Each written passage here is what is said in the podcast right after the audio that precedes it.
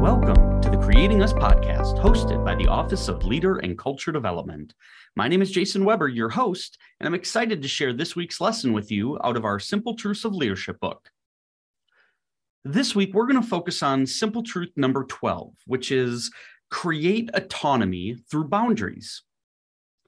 Now, going right to the text, Randy Conley and Ken Blanchard share that when they talk to leaders about this, many times leaders feel like we should be giving freedom or creating a space where freedom is allowed. Now, defining freedom, they reference that uh, that should be to allow employees to do whatever they want. However, I think just by that saying alone, red flags should start emerging in your mind. Because if we think about how we can function as a team, we know, because we've seen this over and over, that we have to have boundaries. If we think about our viewpoints, and, and again, this is a tool that I've shared on many occasions. Our viewpoints are made of three things our assumptions, our perceptions, and our expectations. Knowing that we are all going to make assumptions, that we are all bringing in different life experiences, and that we all have different expectations, if we were to truly allow for freedom, where you go and do whatever you want, I don't believe we would ever be aligned. Because again, our life experiences are all different. Therefore, we're viewing the world around us and we're making assumptions differently. What I may view as good, you may view as bad. What I view as the right path to go, you may view as the wrong path to go. And so, one of the ways that we can overcome this is by setting boundaries. And here's what I mean by that. If you were to imagine a box, and I'm going to preface this by saying I am definitely not the person who likes to be quote unquote boxed in. I'm the one who will look for any crack to be able to break through it. But bear with me here as I as I talk through this visual. Picture four sides, right? Or a square. And we could define those as policies, procedures, maybe laws, statutes, workplace rules, kind of you fill in the blank, right? Those are the things that we say within our organization, within our culture, we follow these. That in our profession or our industry, we adhere to these rules and policies and kind of you fill in the blank. That's it's kind of the framework of right and wrong and ensuring that the work we do is ethical, it's correct. And within those boundaries, we have this middle space. Now, I could bring in a number of different authors, but I'm going to frame it in this way. Because really, what we are talking about in that middle is that's kind of that messy middle where we know where the boundaries are. We, we know where the corners and the edges are. We can go up to that point. But how we get from A to B, whether that's vertical or horizontal, well, there's space there. And in that space is where autonomy can come in. If we're clear on the expectations and clear on the framework for how we want to operate, then as leaders, we should be able to then give our team members autonomy. Get from A to B. How you get there, I don't really care as long as it's within these boundaries. And sometimes those boundaries are going to be really close together. Maybe it's a certain type of process or a procedure where we, we don't have a lot of wiggle room here or maybe it's a initiative where my borders my boundaries here they're going to be they're going to be far and wide because, well, we know these are the things we can't do, but this is new and, and we have to be responsive and adaptable and open. And so, if we think about how we create our boundaries, think of it like, again, what are the things that we know we can't do? And once we've clarified that and we've provided that framework, then we should be able to allow our team members to explore, to try different ways, to experiment. Knowing that if there's a failure or if there's a challenge that we're going to be solution oriented that we're going to be failing forward. We're going to be looking ahead and saying you know we tried it. This isn't working. So now we're going to take a different path to get to where we need to. Ultimately we want our people to have autonomy or this freedom within boundaries so they can accomplish their goals in a way that makes sense.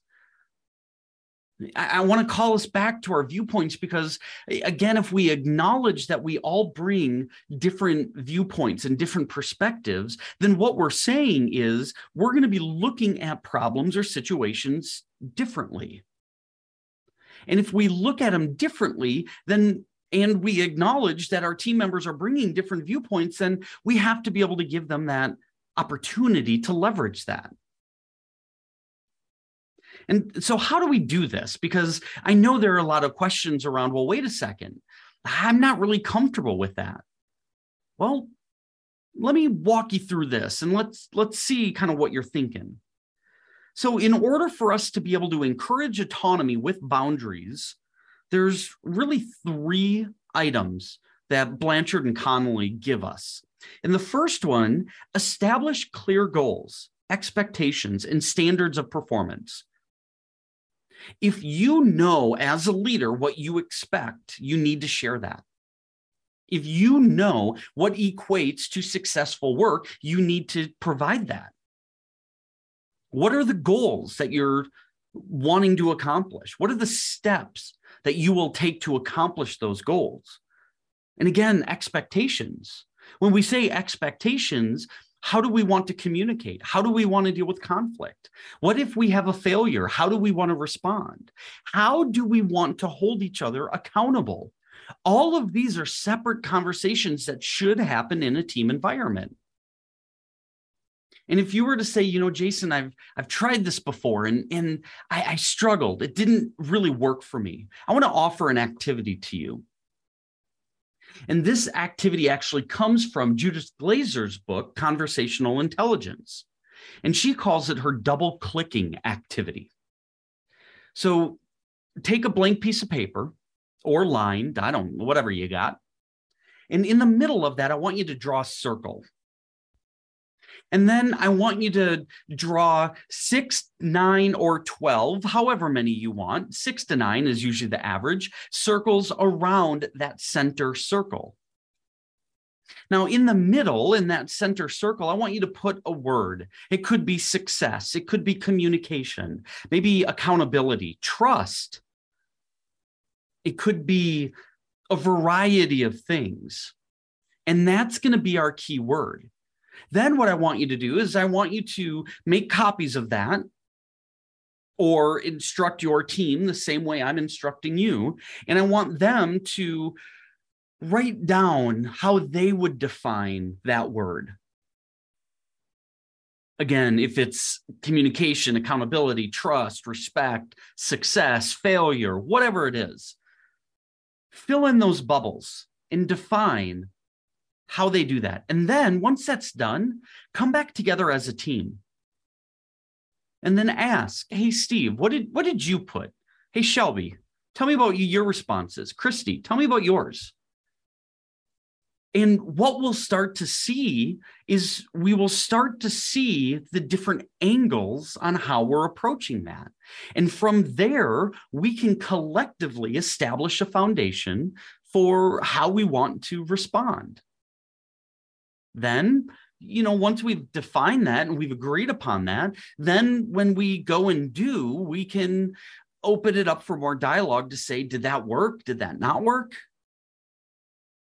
So setting expectations and establishing goals it takes time. It's community. It's it's consensus building right? So i would encourage you use this double clicking activity for one of your team meetings. It only needs to take five to seven minutes. And use that. Use that as a foundation to start building alignment around how we are looking at different elements. And it's not about making sure that everyone agrees, but it's that everybody's aware Because when we're aware, then we'll have a better understanding of how to respond in those situations. Okay, back to our simple truth. The second point is ensure people are all aware, or let me restart that one. Ensure people are aware of all procedures, rules, and laws. So, again, that's the framework that we were talking about. And then the third point is another really important one, which is confirm everyone knows your organization's compelling vision. Where are we going as a team?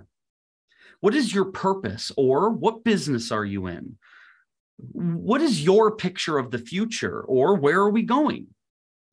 And then your values or our values, right? We have established those. How do those come to life? How do we define them? What are the guiding behaviors? In order for us as a team to effectively move forward, we all have to be clear as to where it is we're going.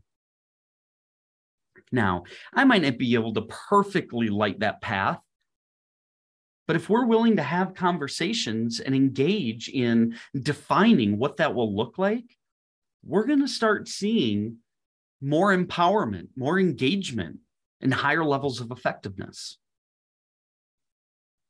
I want to thank you for taking the time to listen to this episode of the Creating Us podcast. If you have any questions or comments, please send me an email at jason.weber at ttu.edu. Until next time, take care.